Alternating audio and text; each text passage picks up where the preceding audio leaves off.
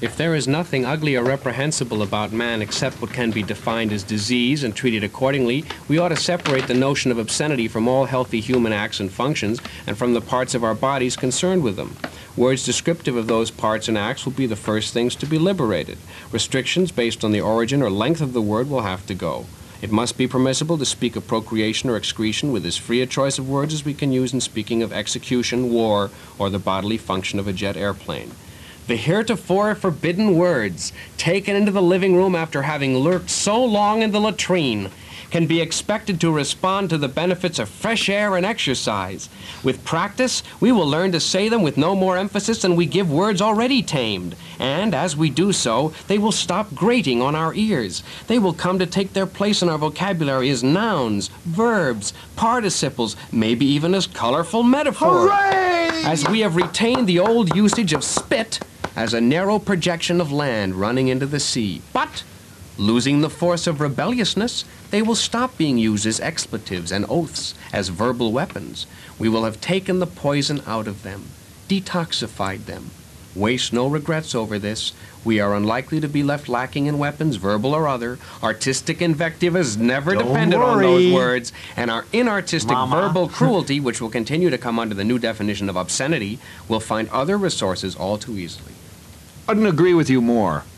That Yeah. fucking thing. That's from a book called Life on Man by Theodor Rosebury. That's very Dr. nice. Oh, you said it, you know. I believe it, man. That if Is you there can, life on man? if you investigate any dirty word, you'll find that it isn't what even you think it means. They're so hidden, man.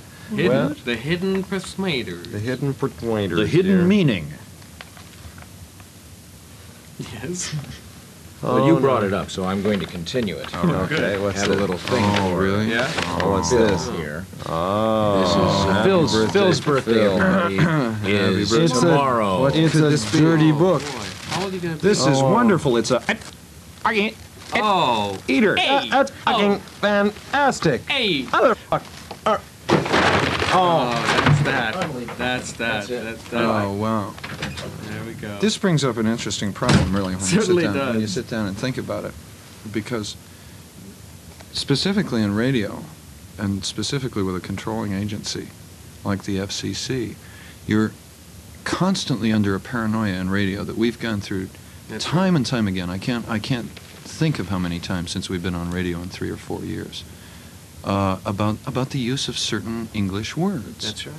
in uh, I can't even I can't even get into any more feeling that, that there's a legitimacy about one one use or one other use. It seems to me that, that if people would only sit down and realize about things like, like the FCC that why necessarily should a radio station or a television station, because it's an instrument of transmission, Mm-hmm. be sat on very heavily by the government?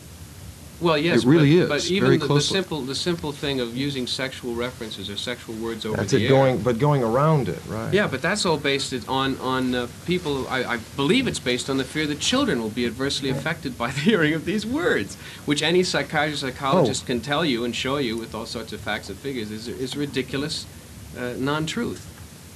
You see. Yes. And most people who are involved in obscenity, according also to some interesting studies, are people who suffer from terrible sexual problems and aberrations in their own minds. Well, that's in other words, the censor Puritans has to be the guy the with the lowest. The, the censor is the guy that becomes aroused first. Right. That is, he is a he's a And low he's barometer guilty- point of he's the society. He's guilty because he's aroused. Yes. No right. guilt. But it, yeah, it's a it's a position. That's right. Censorship is a position of official guilt. It's like the official guilt man is the censor. He says, "Uh oh, I got turned on by that," and society as a whole says, "Ah, he's our lowest." Our lowest common denominator, and so therefore we shut off the production of the use of that word. What Imagine about, the, the. Have you ever thought how closely our language is controlled? How, in schools from the time you're about five years old, every Yeah. child you're taught that certain usages of words is correct and certain others are incorrect. I mean, that good-bad idea, that judgment idea, is bred into you right from the very beginning of your language. The very the minute you start to symbolize Phil, into drink words this, this glass of saltpeter in. and sit talk at the same time. ah, wait a minute. Where's my flag? I didn't even see what it looks like. Well, what? Oh, We're gonna put put the flag up. Uh, yeah, but it's crazy, man. We're that's magic. We're putting magic in words where that is no real magic. I mean, if you talk about words and get even laughs from not using them but going around them consciously, then it's really like making a holy object out of something, going, yes, yes, yes. It's like the 99 names of God and the one secret one. There's a secret name of God that no man can pronounce without dying or being damned. You know, for hundreds of years, people believed that, that there was a word you could not say. I mean, Jews believe that. I, you know, I have that in my blood, but I don't believe that anymore, man. Well, that's because uh, we're experiencing certainly something that has to do with freedom of language. Because I, I, don't, I, I don't even know, in a sense, what that even means. But I know, for instance, when we were on tour in the East, in the Stage Act, when we began to get into uh, more and more things that, that would be labeled, I'm sure, in a newspaper review, blue material, Mhm. that the the audience's response, like the, the, the, the really young audience's response to Jim Morrison's uh, use of his member on stage, was is is a joyous hysteria. There's a there's an incredible release value, and the release value of Lenny Bruce talking, saying certain Taboo, words, Yeah. saying them over and over again. Hopi clowns. Right. Right, right, right. And the repetition of those words for a while is is that that thing don't that you you do- read perfectly Tell- logical. Tell, about the Hopi clowns. Uh, or I can tell about the Hopi Yeah. clowns. Oh, because the, the Hopi clowns uh, are people who uh, perform purposely in opposition to anything that is held sacred to the Hopis, the most sacred traditions That's and right. knowledges of they God blow and 'em. everything. They blow them every time. Right. And that's that's what they're there for. They're there to make fun of these things so that people can release their, their Right, tension. right. In a normal, in a, in a real village, a real political organization, that is one with no external organization to it at all. No There's, gun. there's, there's always a, a, a, a guy. There's a guy that makes fun of anybody that might, you know, crazy people are taken care of, like homosexuals with the Sioux. They were well Yeah. taken care of. They were thought of as holy, holy madmen and were allowed to stay with the women. Some of them became great fighters. Uh-huh. The, the, the what do they call them? The Himan, Himana, I think. Humanos, yeah.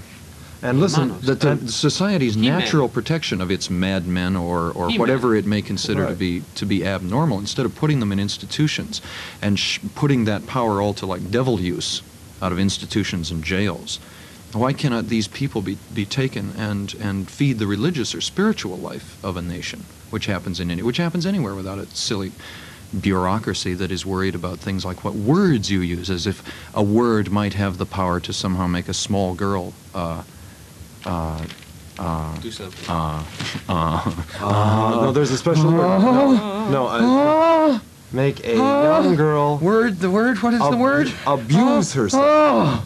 Oh, oh, Abuse. Oh, wow, Self-abuse. There, that is a Don't say contradiction. it again, don't say it again, is I no can't take it. possible idea of self-abuse. Self-abuse.